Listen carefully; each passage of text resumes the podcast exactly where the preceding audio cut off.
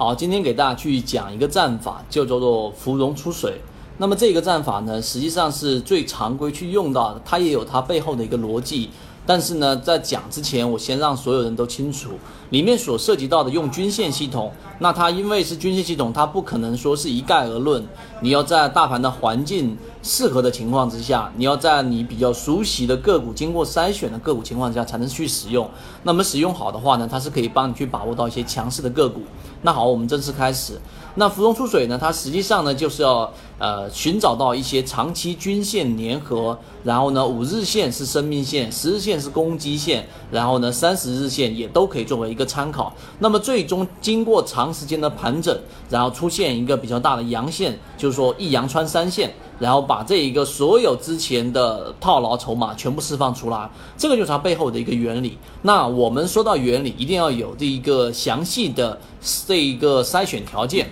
那我们给大家说一说，第一个，在上涨之前一定要出现过地量，这一只个股的一个地量。那出现地量的原因呢，是因为它长时间的，当所有的持有这只个股的散户已经不愿意在里面去啊，这一个处于心理的临界点，这个时候一个涨停板会释放出很多的筹码，并且会引起跟风。所以在上涨之前一定要出现地量，并且上涨幅度要在百分之五以上，这是第一个。第二个。涨停之前呢，它要有一些碎步上行的小阳线，小阳线碎步上行呢，实际上是可以表现出持有这一只个股的散户心理状态，这是第二个条件。第三个呢，啊，由于五日线跟十日线是比较短周期的这一种均线，你就可以五日线跟十日线粘合的时候呢，在有或者是交错的时候形成一个买点，那么在这个位置去买入。这里面要强调的是，当你选到了这只个股，像我们一直在说的华南生物。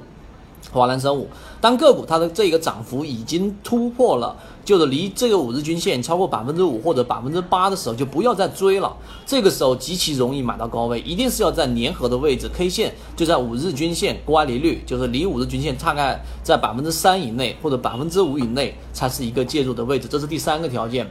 第四个条件呢，就是在涨停当中啊，当天盘中涨停也好，或者五个点以上的涨幅也好，都必须要出现量能的一个堆积，就是说必须要放出量来。如果说放不出量，就很可能是诱多。第四个条件要记住，最后一个条件呢，就是可以作为活跃性的一个判断，就是当日的这一只个股的换手率要在百分之六以上。当这五个条件你全部都集中之后，其实是容易找到很多好的个股的。我们在公众号直播的时候呢，啊，因为华南生物已经过去了，很多人已经做过了，我们会有选出很多类似的还没启动的个股。我们不做任何的个股推荐，我们只教方法。但是如果说你现在还不知道怎么样去寻找这一个出水芙蓉、芙蓉出水这个战法的。呃，形态的还没启动的个股作为观察的话，就可以在公众号里面去找到这样的个股。但由于直播平台的原因，我在这个地方就不方便公布我们公众号的一个位置，知道的人互相转告一下就可以了。好，今天我们就讲这么多，下一次我们再见。